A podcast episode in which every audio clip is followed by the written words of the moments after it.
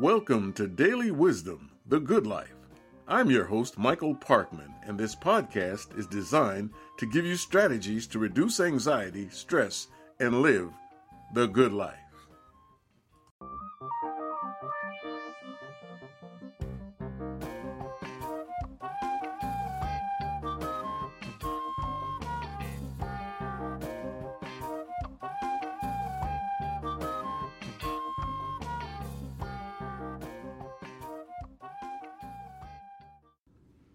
Welcome to The Good Life, what it is and how to achieve it. This week we're going to talk about the problem with you should know better and the subtitle of lack of willingness to teach. Proverbs 22 6 says, Train up a child in the way he should go, even when he is old, he will not depart from it. When someone makes a perceived error in judgment, the refrain is, You should have known better.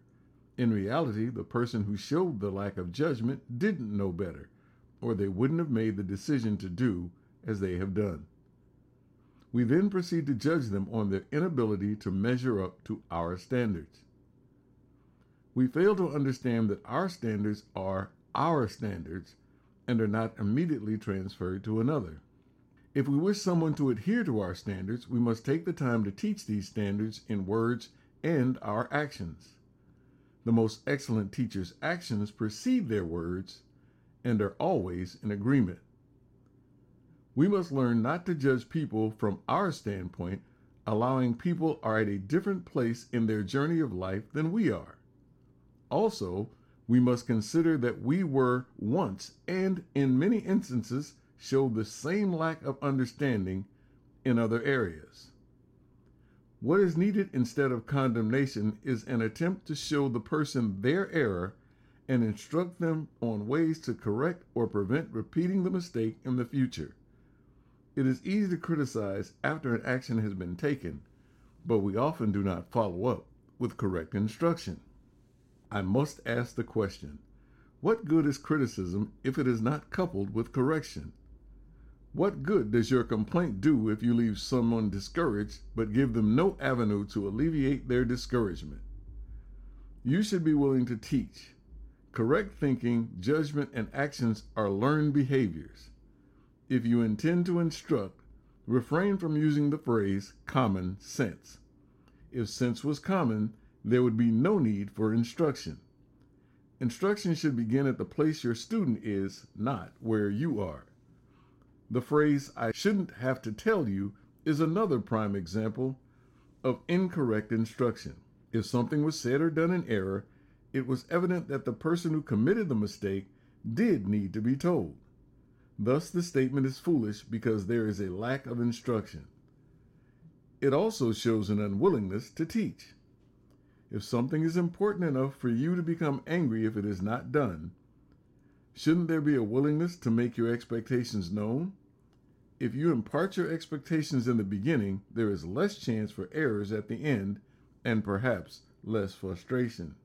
You are probably saying that I have taught this or that, yet they still don't understand or grasp the meaning of my teaching. Then look to yourself, for if there is a lack of understanding, you should adjust how you present your subject. You should also be mindful that your words and actions agree. People closest to you see you in all situations. They observe you in public and in private. If your public and personal life are not in agreement, your words will have little effect because your actions have the loudest voice. Training should be a constant for you as long as you draw breath. Learning and the willingness to learn should be a cornerstone of your life. You should be willing to hear differing opinions, not with an ear to argue, but to understanding if you should be found in error in your thinking, be able to adapt and change, for truth is the ultimate goal.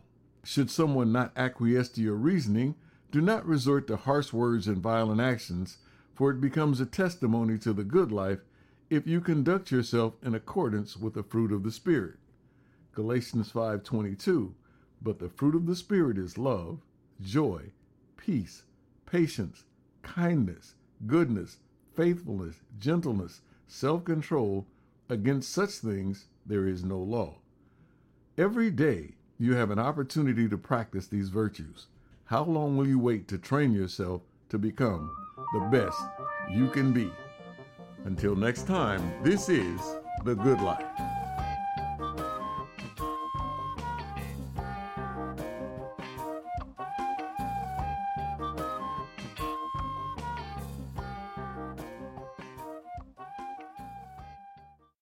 Thank you for listening to The Good Life.